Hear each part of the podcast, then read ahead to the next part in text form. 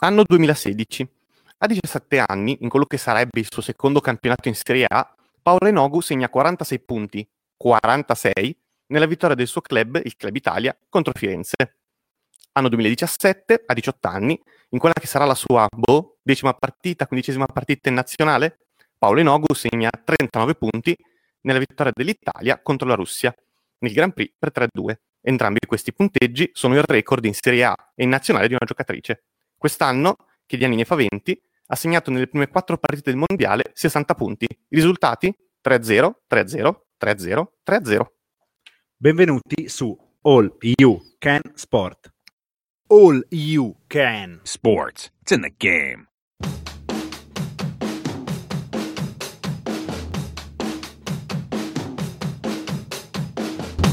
Benvenuti alla terza puntata di All You Can Sport. Senegame. Mercoledì 3 novembre, Ottobre.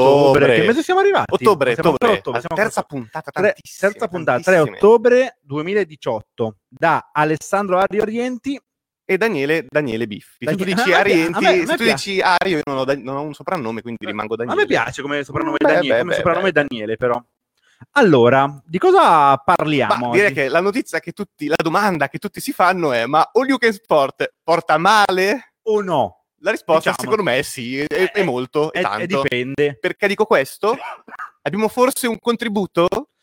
Abbiamo forse un, un contributo subito, eh? oggi siamo Previously on All. You Can Sport. e partiamo un po' dalla, dalla puntata precedente, no? In cui abbiamo parlato di alcuni sport, tra cui cioè, quello che si stava giocando un mondiale.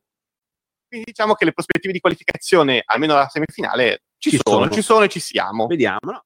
Tac, direi proprio. Parlavamo di pallavolo, parlavamo, azzoppati, direi, parlavamo di Italia.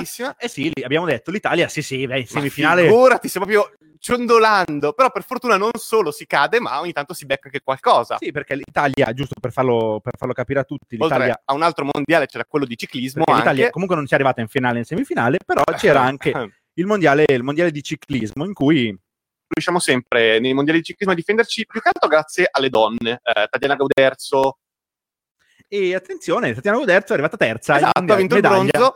Gauderzo che già aveva vinto l'oro l'anno dopo Ballan nel femminile. eh, quindi, grazie al cielo, ha recuperato una situazione che iniziava a essere, Quindi- almeno per noi, traumatica. Un pronostico 1 a 1 siamo. Adesso 1 a 1 sorvolando. Quello, abbiamo forse spara- sparacchiato qualcosa su Ballan, però su Ballan insieme a Ballan. Beh, scusate, magari Ballan, su- Ballan lo vinceva. insieme a Ballan su Moscone, eri- siamo atti vicini, cioè Moscone ha fatto il suo ed è Sì, andato abbastanza eh, il mondiale bene. l'ha vinto Valverde che eh, un po' senza sorprese, nel senso che Valverde alla fine nella sua carriera ha vinto una Vuelta, ha vinto classiche belle impegnative come le leggi Bastogliegi, la classica di San Sebastian, proprio da scalatore aveva le caratteristiche migliori, ha regolato tutti nel finale. Diciamo Moscone che- purtroppo proprio sull'ultimo tratto, quello più duro, era veramente a, a- a terra, secco, non ne aveva più. Però sufficienza, abbondanza. No, beh, assolutamente, nel senso che Moscone ha fatto veramente il massimo. Purtroppo anche l'Italia ha fatto veramente tantissimo, sempre squadra che ha dettato i ritmi, tenuto il, il- il passo del, del- del gruppone. Purtroppo sono venuti un po' meno Pozzovivo e Nibali, ma alla fine Nibali era un, un azzardo giustificato visto il personaggio. E alla fine Moscone si è stancato tantissimo prima anche per stare insieme al gruppo dei migliori e alla fine proprio sull'ultimo strappo, quello più duro, nel tratto più impegnativo, si è staccato. Gli è ceduta un po', un po' la gamba. L'altro è molto bello il podio. Noi siamo arrivati quinti con, appunto, con Moscone. Abbiamo Valverde che probabilmente è il coronamento della sua carriera. E beh, a 40 Questo- anni dopo aver ricorso mondiale per tutta la vita, Aver- essere sempre arrivato secondo, Tanto sempre terzo, sul podio, quarto, secondo, secondo, di terzo, podi. terzo. Poi abbiamo un secondo Romain Bardet, pronosticato un po' dal nostro Daniele. Ah, la- detto Diciamo che la Francia a un certo punto, a 10 minuti dalla fine, sembrava fosse tutto apparecchiato per primo, secondo, terzo. Erano tutti lì. Poi alla Filippo, Eh, che sembrava la sua svenuto. gara, è svenuto. Lato francese idem, alla fine Bardet ha tenuto in onesto, piedi. però non è, non è Bardet, Bar- Bardet onesto, un secondo. Terzo posto, Michael Woods, un canadese. Un canadese, Non so un canadese sul podio. beh, è stato veramente No, impegnativo. ma è clamoroso, cioè. Secondo me, infatti, è arrivato alla fine e ha detto, boh, raga, Vabbè, a me va bene qualsiasi roba. Nessuno se ne è accorto, probabilmente era un amatore che passava di lì. Quarto invece Dumoulin che ha fatto un recupero incredibile nell'ultima È salita. stato bello perché a un certo punto si staccava Dumoulin. No, si è staccato prima Dumoulin, poi Moscon e tutti hanno detto, boh, dai, Moscon si E attacca poi Dumoulin è tornato a partire come un E treno. Moscon è. Moscon purtroppo. Dumoulin, non so, è inspiegabile anche lui. Comunque, in realtà siamo, siamo abbastanza soddisfatti. Valverde, stai, diciamolo, se lo meritava. Anche la cronometro sta divertente, non ne avevamo parlato. Rohan Dennis che porta a casa la sua cronometro e ci sta. Dumoulin, anche qua, un bel, un bel argento. Pare ci siano i giovani, mi dicevi prima, un giovanissimo che ehm, ha vinto di poco la Re- grelina e di pochissimo la cronometro. Remco Evenpol ha vinto la Junior.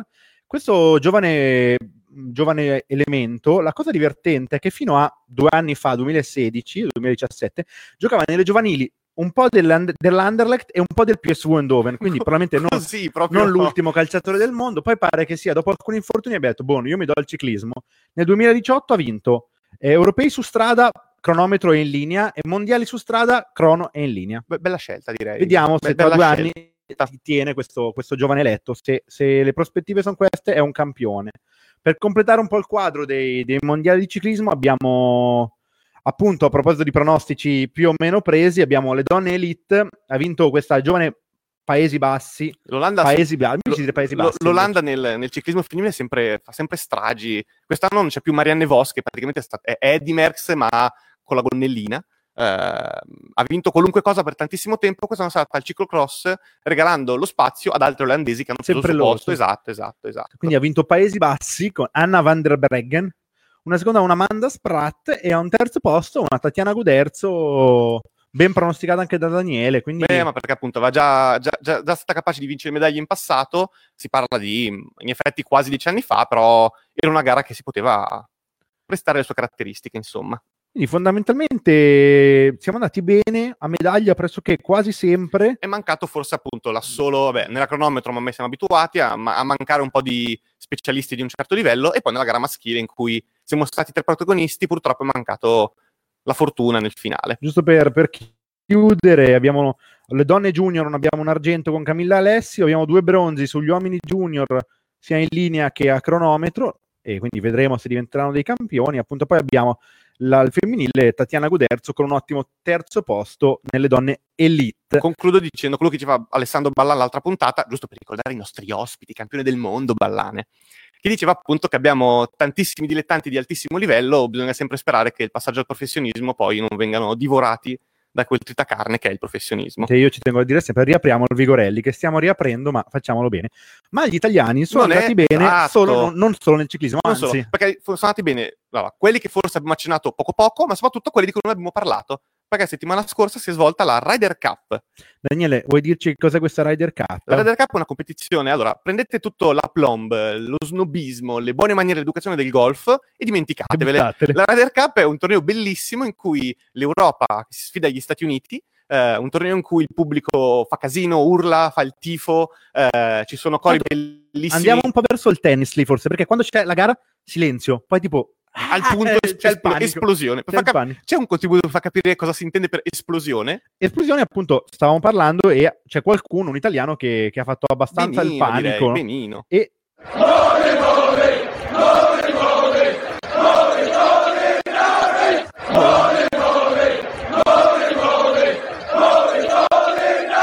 Molli, molli, molli, molli, molli, Molinari. Chi è questo Molinari, Chicco Daniele? Molinari, che se qualcuno l'ha sentito ancora prima, si è presentato al Ryder Cup vincendo i Championship, quindi uno dei più vecchio dei major e uno dei più prestigiosi, per far capire come se fosse uno dei quattro slam del tennis, insomma una delle competizioni più importanti, ehm, che si è presentato fra i qualificati, se così vogliamo chiamarli, per la squadra europea e di fatto è stato l'idolo di Ca- indiscusso.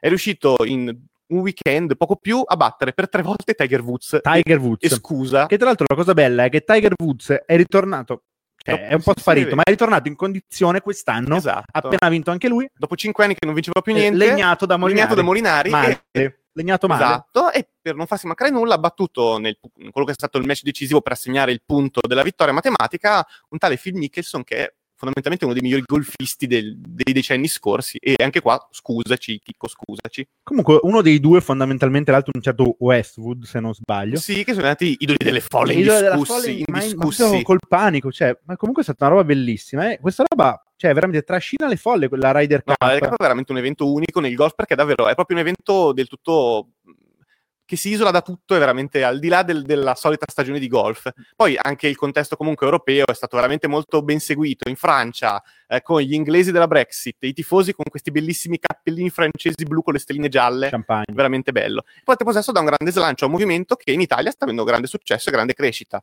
Basti pensare che nel 2022 la prossima Ryder Cup sarà proprio a Roma. Roma, Marco Simone Golf and Country Club. Esatto, esatto. La cosa bella che ridevamo prima, che veramente fa ridere solo noi, però facciamo ridere anche gli altri, o imparino a ridere anche gli altri, è che l'Euro si alternano le tappe, sono due anni, un anno in Europa, due anni dopo in America e, quindi così si via. alterna così. no?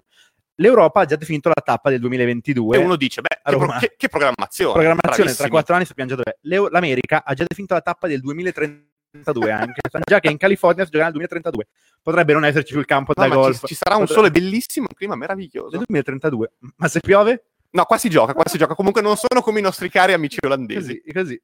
Comunque Esatto, esatto. è una Ryder Cup, quindi una coppa un po' tra nazioni, Tra nazioni. tra Europa e Stati Uniti. Un'idea che è stata plagiata in maniera, devo dire, abbastanza vergognosa però nei modi dal tennis, in cui è comparsa la Lever Cup, in onore di Rod Lever, Ario, Rod Lever, l'irreprensibile Rod, Non pensavo facesse anche Eh, tennis. il primo a vincere il grande slam, insomma, tutti e quattro i grandi tornei nello stesso anno. Una competizione giovane, nata due anni fa, diciamo in maniera un po' pubblicitaria, se vogliamo, si disputa ogni anno, eh, un anno in- anche loro, un anno in, in America, un anno in Europa. La gara stavolta è Europa contro il resto del mondo, solo che mentre nel golf magari eh, c'è più competizione, c'è più equilibrio, eh, eh, qui no. Diciamo che, che qui mh, l'America non è ancora eh, coi singoli al livello dell'Europa. E anche il resto del mondo, non solo l'America. Sì, qui infatti quindi arrivano delle gran, cioè per la grande America arrivano Eh, delle gran piallate. Eh, esatto, noi anche siamo perché, pochi. anche perché quest'anno c'erano Europa, eh, Federer, eh, Djokovic e quattro dei primi dieci giocatori del mondo. La- il resto del mondo aveva eh, que- quel greco, la- la- il sudafricano Anderson, ehm, To- Topolino, eh, Paperino, Pippo e Pluto. Pippo e Pluto. Considerate che eh, il peggiore tirato dentro dalla, dalla- si va in ordine di ranking, no? Quindi l'Europa eh, l'anno scorso, figurate, aveva primo, secondo e quarto. Quest'anno aveva- non c'era Nadal, quindi il peggiore dell'Europa è sedicesimo.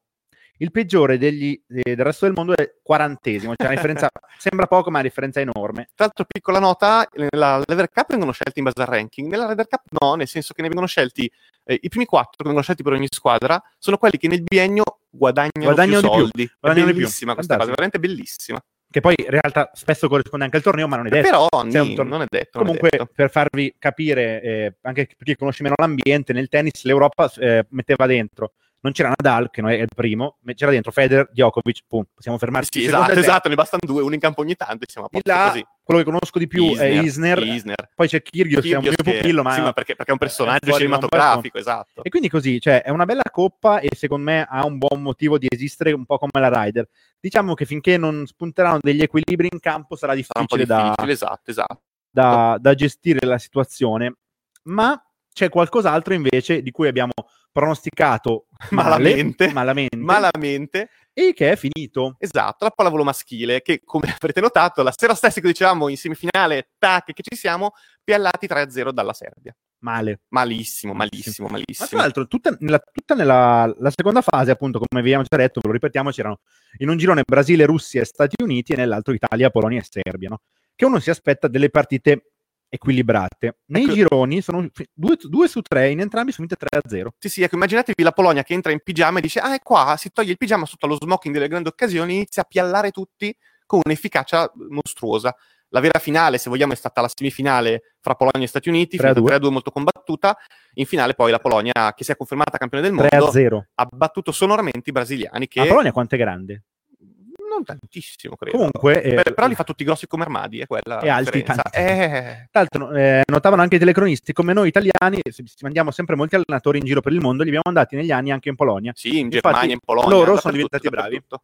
Abbastanza, abbastanza. E comunque, eh, il campionato maschile è stato un po' particolare. particolare, altro per- per il formato, nel senso che diciamo che l'Italia è stata, vabbè, dal punto di vista sportivo, forse eh, la prima fase ci aveva un po' illuso eh, delle nostre potenzialità. Eh, nella fase decisiva si è visto un po' come messi sotto tensione o in difficoltà, eh, non erano capaci di rialzarci o comunque di reagire in maniera compatta.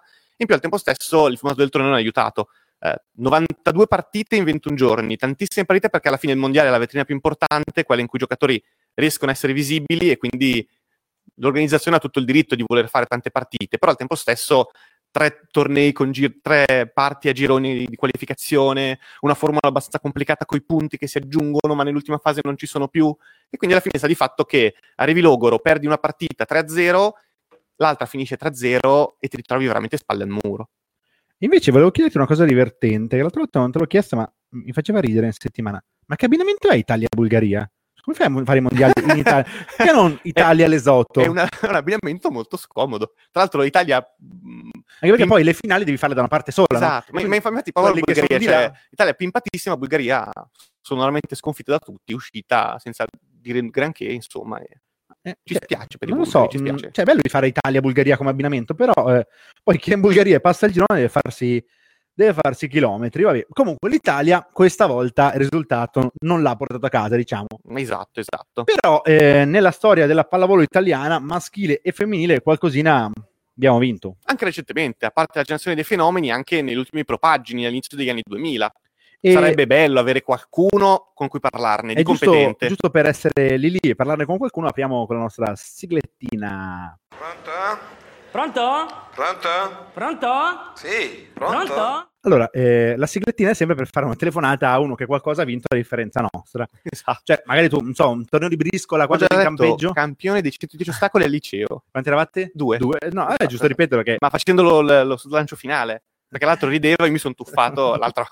l'altro pensavo sui 100, 100 ostacoli. Ah, 110. Allora, quindi vediamo se anche oggi c'è qualche campione che ci aspetta dall'altra parte del telefono con la solita, diciamo, nonchalance e attesa che piace al nostro buon Daniele. Quindi un po' di suspense, un po' di... Io me la immagino questa fila di campioni al telefono. Scusi, ma toccava a me. Adesso addirittura oggi non squilla, quindi abbiamo... Ah, invece squilla, speccato. Ah, eh, attenzione. Oddio, secondo. Due. Pronto? Pronto Alberto? Eh, per chi, per, facciamo sempre questo momento di presentazioni per riconoscere anche le voci, che alla fine i nostri ascoltatori eh, devono anche capirlo. Siamo al telefono con Alberto Cisolla, che per chi non lo conoscesse è l'ex schiacciatore della nazionale, con cui ha vinto, tra le altre cose, giusto qualche accenno, un oro europeo nel 2005 da MVP, e scusate, oltre a argenti ai mondiali e alle Olimpiadi, e anche dopo una carriera, direi, che dire, definire vittoriosa è poco, alla Sisi di Treviso con sette campionati, tre Champions League, ora è invece all'Atlantide Brescia. Però, eh, però ci, ha, ci, ha, messo giù. Non gli è piaciuta cioè, la presentazione? Non gli è piaciuta la presentazione, eh, quindi spiace, ci, ci, riproviamo. Co- ci cosa, riproviamo. cosa ho dimenticato? Ci riproviamo. Il bellissimo Alberto Cisolla? Non... Adesso vediamo, probabilmente no, mh, segnale lontano, un po' di suspense. Sempre bello. Ecco, uno squillo. Un po' di tosse anche. Due però. Tre. Pronto? Alberto, ci senti? Sì, scusa perché sono a No, no, non c'è problema. L'importante è che ci senti. No. Ecco. Ti rubiamo solo pochi minuti, ma parlare con un campione per noi è sempre un piacere. Ma figurati, il piacere è mio, buonasera a tutti. Buonasera, Grazie benvenuto mille, su. All You Can Sport. Allora, ti abbiamo chiamato, oltre per le tue grandi vittorie, che parleremo tra un, tra un attimo, anche perché stavamo parlando di campionati mondiali di pallavolo, che sono, sono appena svolti in Italia. Ti vogliamo chiedere anche un po' un tuo parere, cosa, cosa hai visto in questi mondiali? Ma ho visto un livello di gioco molto alto, dove splendide partite, uno spettacolo a livello organizzativo molto molto bello, ma non perché siamo italiani, ma del resto sappiamo organizzare bene le cose. E, purtroppo però probabilmente la nostra squadra non era, almeno quello che è stato il risultato del capo, all'altezza delle prime due o tre in sostanza. Mi dispiace dirlo, però insomma eh, credo che Polonia, eh, la stessa Russia, Serbia, insomma, gli Stati Uniti abbiano spesso in gioco un potenziale più alto del nostro. No, infatti anche noi stiamo appunto parlando un po' della Polonia e la Polonia ci ha fatto vedere dei risultati veramente, delle, delle cose veramente eccezionali. Ma tornando con alcuni passi indietro, come chiediamo sempre ai nostri campioni, qu- qual è l'emozione di giocare e soprattutto anche nel tuo caso di vivere un'Olimpiade in un certo modo? Eh, allora, qua è una domanda che bisognerebbe parlare delle ore. Eh, è un fascino particolare che secondo me solo gli, gli sportivi possono capire, nel senso eh, partecipare alle Olimpiadi dal punto di vista proprio del torneo eh, non è il torneo più bello a cui partecipare, ecco, nel senso un mondiale di pallavolo, un europeo di pallavolo eh, è, è più bello, tutte le altre visioni sono su di te, eh, su di te inteso come sport, pallavolo, e se tutti i palazzetti sono sempre pieni, eh, l'Olimpiade è un po' particolare, se si capita di fare delle partite, specialmente nel girone alle 9 di mattina, magari sono 50 spettatori, però poi entra il villaggio olimpico, ti trovi lì e condividi i tuoi 4 anni di esperienza di, di allenamenti per arrivare a quel punto lì con altri 10-12 atleti moltissimi del tutto il mondo ed è proprio forse il lato più bello delle Olimpiadi, cioè proprio lo spirito sportivo che si vive all'interno del, del villaggio da condividere con, con altri ragazzi in sostanza. È, è un po' particolare, andrete trovato perché è un po' difficile. Eh, spero di aver passato il messaggio. No, no, assolutamente. Ho una domanda che viene mh, proprio di seguito a questa. Com'è passare da eh, il clima, comunque l'esperienza di un'Olimpiade adesso, eh, comunque non più giovanissimo, eh, in A2 con questa avventura con Brescia nata qualche anno fa?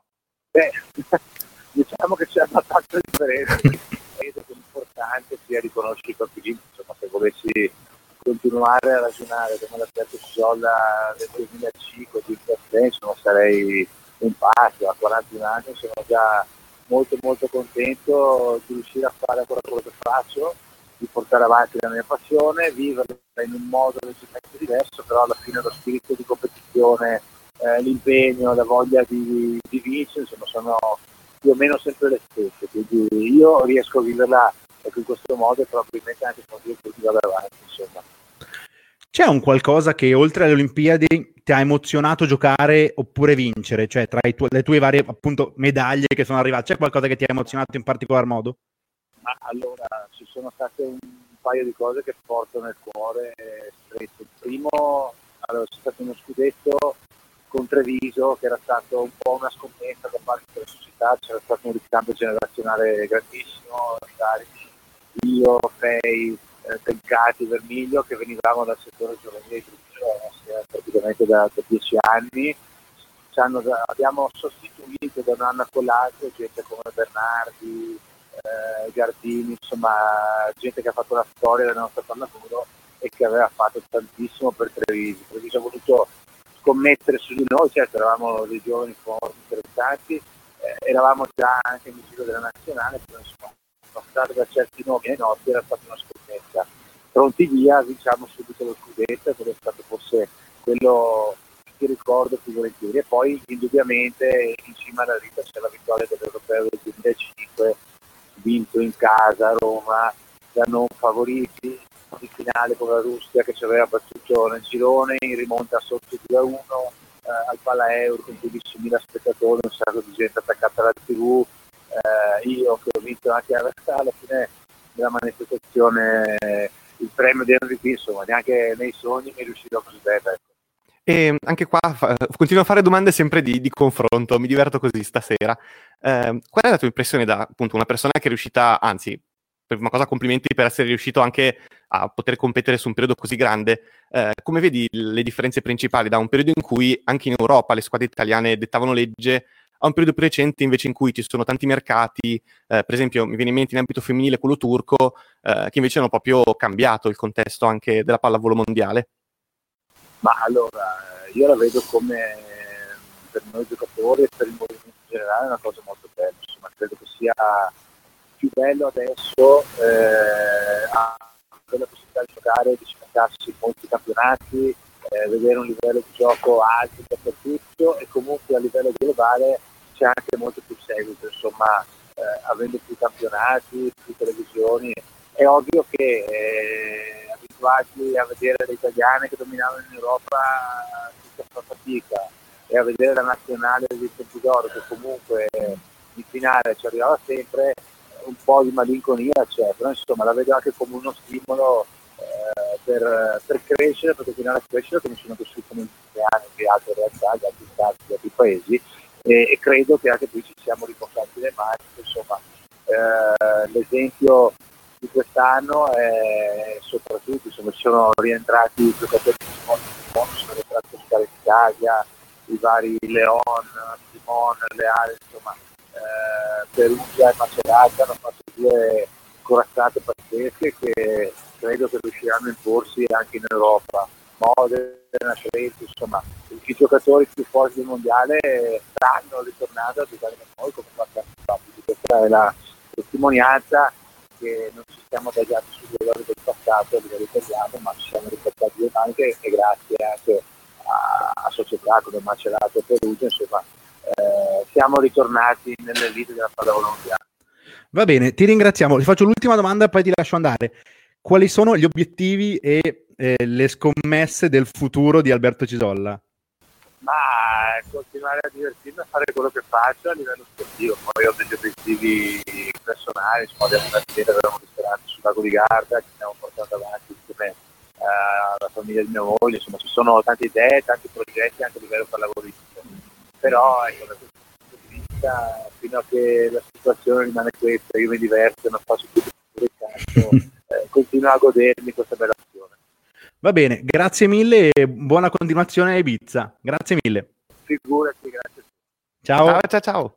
Allora, mh, così, cioè, ripeto, eh, un altro campione sia olimpico che mondiale che si, ci racconta è nel 2005 ho vinto l'MVP del campionato Sì, europeo. del mondo, del mondo. Eh, no, campionato europeo, scusa. Sì, cioè diciamo che alla fine inizia a essere stretta la bacheca di Olympic Sport degli ospiti che abbiamo avuto. Tocca, le medaglie non ci stanno. to- tocca andare all'Ikea e prendere un altro armadietto qua. Vabbè, an- anche lui, cioè, la cosa bella appunto di come ci diceva lui e da come ha introdotto anche il buon Daniele, è che la sua carriera è veramente infinita, cioè parte dalle giovanili nel 94 e sta giocando ancora. Eh sì, no, in cioè, A2, non eh, nel senso, nel CSI pri- prima profondo. parlava con eh, l'anno in cui ha vinto lo scudetto con Treviso, si è ritirato Lorenzo Bernardi. Per chi non lo sapesse, Lorenzo Bernardi è stato proclamato il giocatore del secolo Novecento ed è, il, il- è stato il capitano della generazione dei fenomeni degli anni 90 e Cisolla ha fatto da tramite tra la sua generazione e quella attuale. Per farvi Eh, capire il, il non- periodo non temporale, finito. non è ancora finito. Probabilmente ai figli di Zazzi ci sarà ancora un Cisolla 85enne. Ma va bene, La- l'esperienza sua direi che basta per chiudere la puntata, però abbiamo ancora un paio di elementini da, da snocciolare. Vogliamo dire anche due parole sulla femminile o vediamo per la prossima perché puntata? ma c'è sempre, sai che io amo dilungarmi oltre la mezz'ora canonica per farti, farti picchiare dei superiori che duriamo troppo come podcast. Ehm, femminile che appunto è partito il mondiale, prime partite, come dicevo all'inizio, eh, direi benino, eh, 12 set vinti, 0 set persi. Eh, c'è da dire che non facciamoci illudere come con la parte maschile, le prime partite sono state abbastanza di rodaggio contro squadre abbordabili.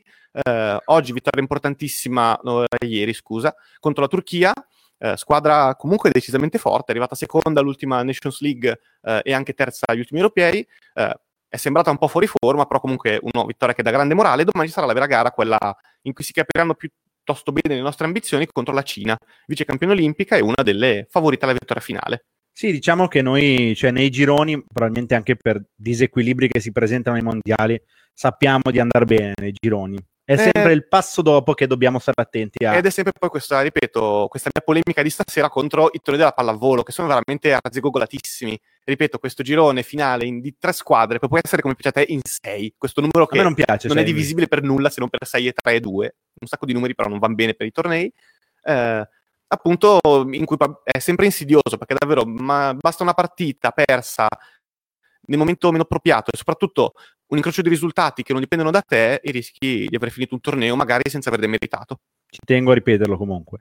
Le semifinali si fanno in quattro. I quarti di finale sono una cosa bella. E si fanno Ripetiamo in- insieme. I quarti di finale sono una cosa Cioè, bella. si fanno in otto e in Eh, quattro. in In sei, sei, eh, perché poi è, è un, è un- è un giro strano. Comunque, abbiamo delle partite belle, delle partite famose, ma anche dell'altro. Soprattutto in Italia ci sono a volte quelle partite che passano sotto traccia, ma a noi, a noi interessano sempre, anche perché partiamo così. Così, vi lascio senza frase finita neanche. Vi faccio, vi faccio subito la sigla, veramente non- così. Andiamo a vedere i risultati della giornata conclusa, nemmeno conclusa ieri perché domani sera c'è il posticipo. Allora, Livorno-Crotone 10, Bari-Modena 11. Tesoro, è 1-0, 1-1. Scusi. Scusi. Fa ridere sempre, sempre. Potrei ascoltarlo per delle ore, fa Ma sempre infatti. ridere. Speriamo fa- ne facciano un 2. Perché non ne fanno un, un 2? Comunque, c'è sempre il nostro carissimo John, l'uomo, l'uomo del weekend, che Ciao, è sempre, John. che è sempre quel, quel che di, di, di frizzantino. Frizzantino, un po' feticista, ma un feticista Ah, frizzantino. ma, ma infatti, che, che ci presenta un po'. Anzi, oggi ci fa proprio una panoramica anche su ciò che è successo. Esatto, è non su- solo sport, non solo È sport. successo nel- nel- nello scorso weekend. Un saluto a tutti gli amici di All You Can Sport, eh, dal vostro John, man of the match. Ciao Ario, ciao Dani. Parto subito parlando di calcio, in particolar modo del match che vi abbiamo consigliato di seguire settimana scorsa del Bali United. Purtroppo questa partita non ha neanche avuto inizio. Come ben sapete, l'Indonesia è stata colpita da un terremoto e da uno tsunami questo fine settimana che non ha permesso lo svolgimento della partita e che ha praticamente messo in ginocchio l'intera popolazione indonesiana. Perciò da tutta la redazione di Milano News e da All You Can Sport, da me, Ario e Daniele, va un pensiero all'intera popolazione indonesiana sperando che possano trovare al più presto sollievo in questo momento difficile. Parlando invece di futsal, appuntamento di questa settimana, parliamo dell'Acqua e Sapone, squadra abruzzese, campione italiana 2017-2018, che esordisce per la prima volta nella sua storia nella Champions League. Proprio oggi pomeriggio ha affrontato la squadra svedese del Uddevalla, che ha brillantemente superato per 6-0. Domani, invece, alle ore 15, la squadra abruzzese affronterà la squadra bosniaca del Mostar, mentre venerdì 6 ottobre la squadra abruzzese affronterà l'Apoel Nicosia, match leggermente più difficile rispetto ai precedenti, quantomeno sulla carta. Parlando invece di hockey superato, terza giornata del campionato italiano, sfida a distanza per lo scudetto tra hockey superato Bra e Amsicora, compagini piemontese e sarda, che si distribuiscono la vittoria del campionato ormai dal 2011 e dal 2012. Il Bra campione quattro volte, Amsicora campione tre volte. A distanza perché Bra affronterà Adige, mentre Amsicora affronterà Valchisone, attualmente prima forza del campionato. Di conseguenza non sto qua a dirvi che sarà il big match di questa giornata del campionato italiano di hockey su prato. Ultimo appuntamento che vi segnalo, pallanuoto, Champions League, l'EN Champions League di pallanuoto, qualificazioni per i gironi.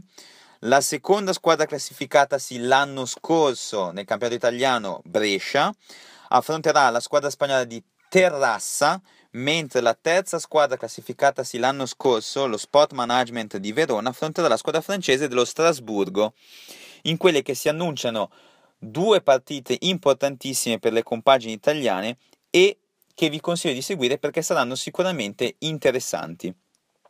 Con questo ho concluso, vi saluto e vi do appuntamento a settimana prossima. Ciao a tutti, ciao Ale, ciao Dani. Numero uno. Ciao numero John, uno. grande Cam- John che si aspetta anche un'altra puntata dopo questa. Che, Sì. che ottimista. Ah, un'altra ne facciamo. Un'altra. Vabbè, facciamo Io sapevo che si va- bisogna andare comunque Ne- 5, 10. Vi promettiamo una quarta puntata. Ah, no, anche noi non facciamo tre come, come gli altri, come gli sport tipo il baseball, la al, pallavolo. al meglio delle tre. Noi facciamo al peggio delle quattro. Allora, eh, arriva questo momento sempre brutto, che addirittura mi sparisce il microfono, Io mi, mi mi- schiarisco la voce perché è un momento Esatto. importante. Eh, lo so che Daniele vuoi parlare di altri risultati, tipo che nella pallamano stanno giocando in questo momento, nella prima divisao, Sporting contro il Benfica, sta vincendo il Benfica. No. Non vuoi parlare di questo, la pallamano? Ni, ni, ni. Di cosa vuoi parlarci, Daniele? Facciamo un giro dei campi. Bravo, dai, Eh? vai, dillo. Iniziamo con giro. Poi sotto un. Iniziamo dalle pareti finite. Paris Saint Germain, Stella Rossa 6 a 1. Il Napoli pareggia. aspetta. Quanto ha fatto? eh, tennis, primo set 6 a 1 al Ah, Paris Saint Germain. ok, ok, ok. Secondo si Scusa. gioca non so quando. Scusa, scusa. Eh, il Napoli pareggia a Liverpool, non è vero, gioca a Napoli con Napoli con Liverpool 0-0. Eh, momento vicino angolo cuore, l'Inter pareggia 1-1 col PSV Eindhoven. Perché il PSV sono forti nel Sono forti, ciclismo. sono forti. L'olandese mi ha detto che sono fortissimi. eh. Eh. Pablo Rosario, che sarà un argentino, sono sicuro, fenomenale. Vantaggio del- di Pablo Rosario, pareggio di Rajan Engollan. Speriamo un secondo tempo migliore. Altri risultati: Tottenham Barcellona 0-2, Atletico Madrid Club Bruges 1-1, Borussia Dortmund Monaco 0-0. Quindi, quanto ha fatto il Paris Saint Germain? 6 a 1. 61, quindi. 61, giusto? per sbaglio, 61. Cioè, delle cifre Incre- ma- incredibili, ma- mai incredibili, viste. Incredibili. E abbiamo una notizia, Daniele, vabbè, eh, siccome l'altra volta ho fatto io una notizia, era quella che è importante, ripetiamola, che i giapponesi si sono inventati la noti- il, il cubo di Rubik, l'ho detto giusto, cubo di Il Rubik, cubo, il cubo di che si risolve da solo. Vi diamo oggi, Daniele vi dà un'anticipazione che non si aspettava di dare, la darà lo stesso, sul calcio femminile. Esatto, esatto. una- una- allora, una il calcio femminile, un, un movimento che si sta è trattato veramente coi guanti da, da parte di, di tante federazioni, eh, giustamente hanno trovato, bisogna trovare in questo tempo di elezioni eh, una figura, insomma, di qualità, ehm, responsabile, insomma, che dia sicurezze per il movimento, quindi pre- un, un presidente o una presidente per la Federazione Italiana di Gioco Calcio Femminile. E quindi chi hanno trovato, Daniele?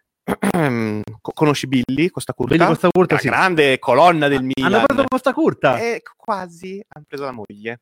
hanno preso la moglie. E pare ci sia un desiderio da parte del CONI di candidare Martina Colombari. Ah, ma giocava calcio?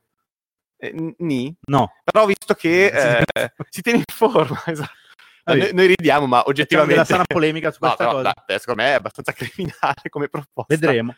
Vedremo, vedremo come andrà questa cosa, ve ne racconteremo nelle prossime puntate. Allora, Daniele, siamo quasi in chiusura. Eh, che cosa vi È stata diciamo una bella oggi? esperienza, mi sono divertito. Allora, vediamo se ho. eh, questo è un contributo che Daniele non ha ancora sentito. Vediamo se ce l'ho. E così per, per chiudere la puntata, l'ha usato Daniele per aprirla l'altra. Vediamo oggi se la chiude così. Bello, breve è stato breve. Bello, breve, è stato breve. Eh, così abbiamo, ce l'avevamo un contributo dalla puntata scorsa. Abbiamo Bello è stato bello, breve, breve, è stato breve. Allora, Un po' con cosa, con cosa chiudiamo oggi? Col fatto che vi abbiamo smazzato per le prime due puntate dell'esistenza di pagine o podcast di All You Can Sport. Esistono. Eh sì, eh, pare sia vero, Pare, incredibile. pare Cioè, sia vero. qua- qualcuno le ha pure fatte. È incredibile Qualcuno le ha fatte, abbiamo litigato con il nostro amico Mark, eh, Ma- Mark Facebook per gli Ma amici. Facebook, E comunque adesso abbiamo una pagina che si chiama All You Can Sport. Sensazione Gain. Senza, sensazione game, Sensazione- però scusate, cercate la eh, sensazione Gain. E abbiamo addirittura dei podcast. Potete cercare All You Can Sport, potete cercarlo su Anchor, su Spotify, su iTunes. No, su iTunes No, ancora, però arriverà su, anche su come si chiama? Su Google Podcast, non pensavo neanche Ottimo, su. Spreaker. Su Spreaker non ancora, però, ci- Però ci stiamo ci- lavorando. ci stiamo lavorando. Questo Eh, per farvi capire le R101 nostre non ancora. forze legali quando si muovono cosa possono fare. Abbiamo solo litigato con Mark. Comunque, per oggi, mercoledì 3 ottobre, non novembre, è tutto da eh, Alessandro Ario Arienti. Daniele Biffi Biffi. Bene, All You Can Sport. Sene Gain. Buona serata.